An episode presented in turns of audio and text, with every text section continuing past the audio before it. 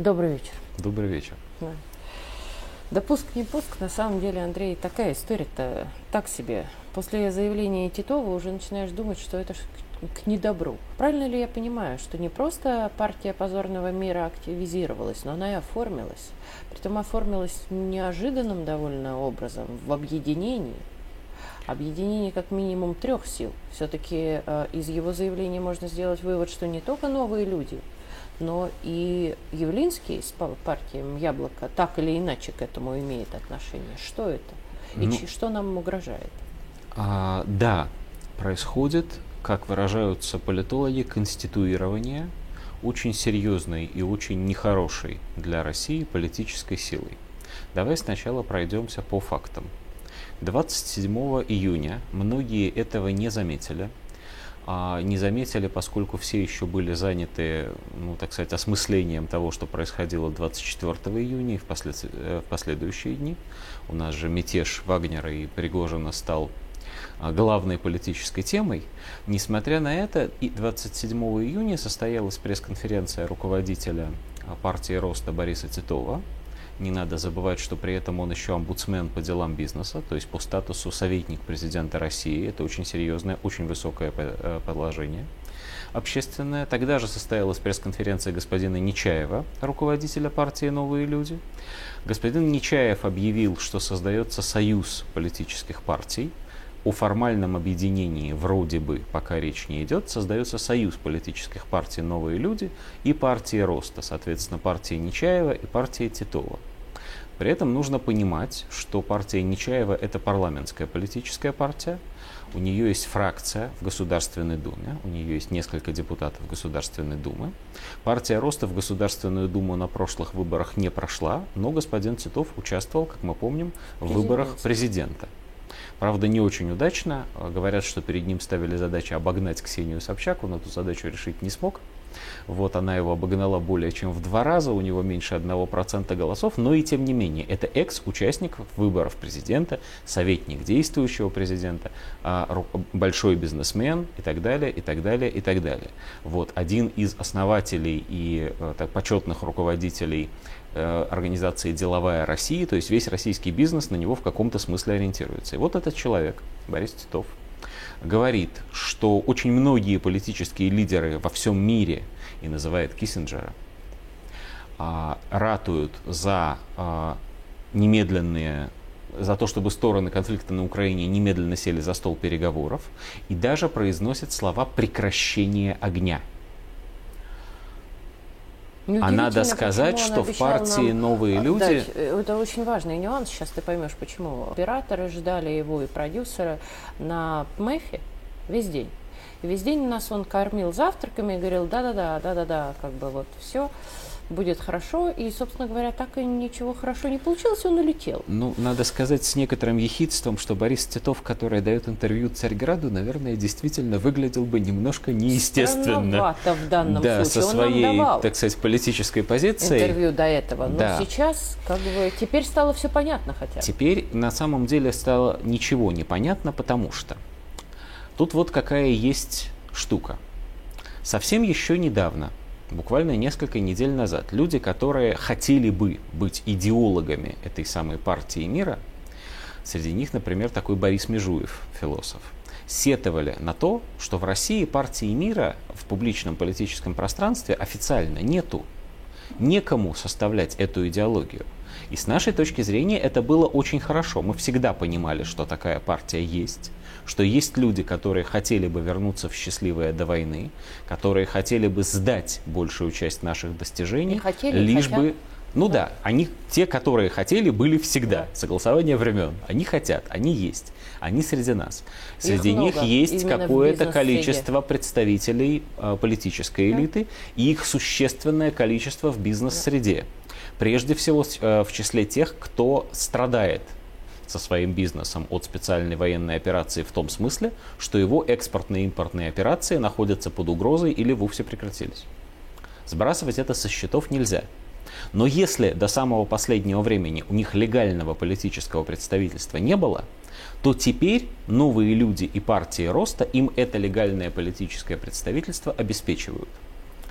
надо понимать очень важную и очень неприятную вещь, о которой мало кто скажет. Это не могло бы состояться, если бы администраторы внутренней политики, которые находятся на Старой площади, не кивнули бы головой, возможно, молча, а возможно, имея в виду некие планы. И вот тут развилка. В чем эти планы хитрые могут заключаться? С одной стороны, с хорошей стороны, партия «Новые люди», Явлинский, на которого ссылается Титов как на человека, который его поддерживает, сам Титов со всеми своими партиями на сегодня, даже если брать максимальные оценки численности их сторонников, это 6,5% в самом лучшем для них случае. А если брать оценки, например, фонда «Общественное мнение», то там у новых людей вовсе 2%, а Титова и Явлинского просто не видно в опросе, где-то там. То есть 3% на всех. Соответственно, это... Нет, это не я, это социологи. Я могу считать все, что угодно. Существует опросы общественного мнения. Нет, правда, 3% это мало в том смысле, что это меньше статистической погрешности исследования. Да.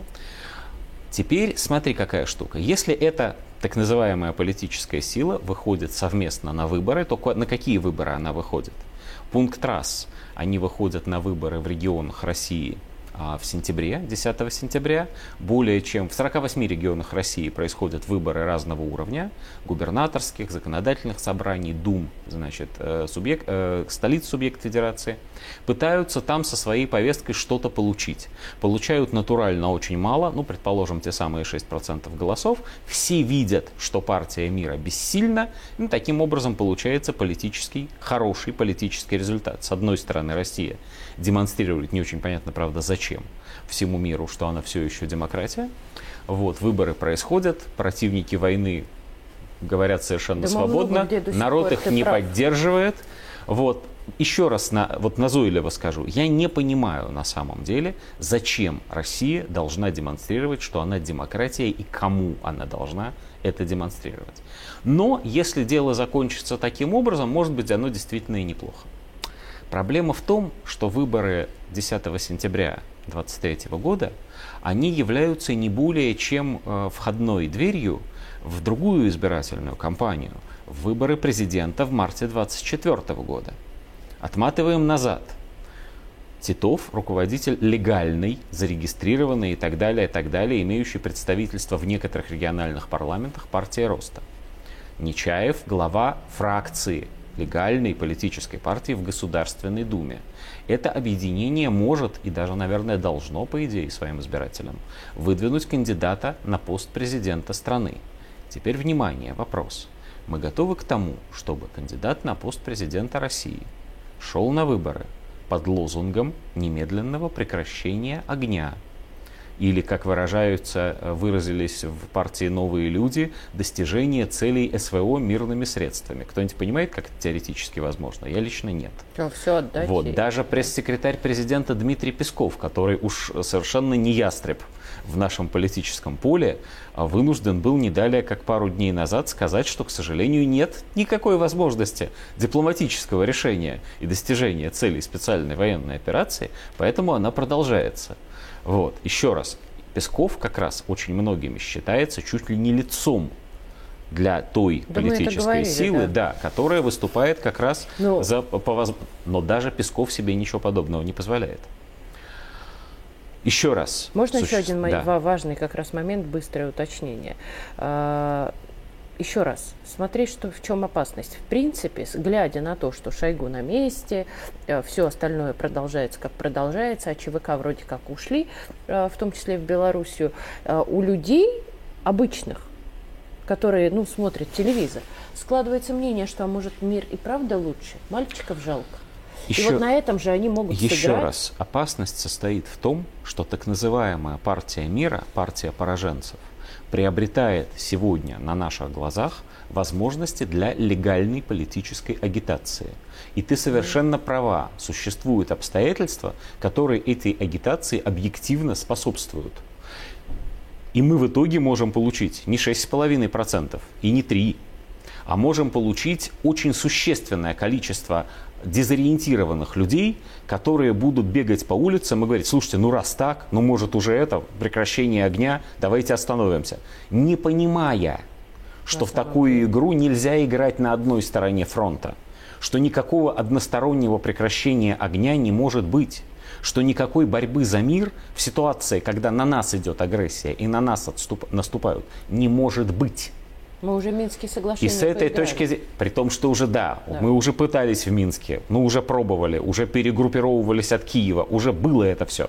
Не получается так. Мы не можем быть за мир в то время, как наш противник за войну. В этой ситуации ничего, кроме как победить, нам на самом деле не остается. И это означает, что те люди, кто решил, что сейчас можно говорить о прекращении огня, в самом лучшем случае жестоко ошибаются, а может быть, совершают преступление. Спасибо.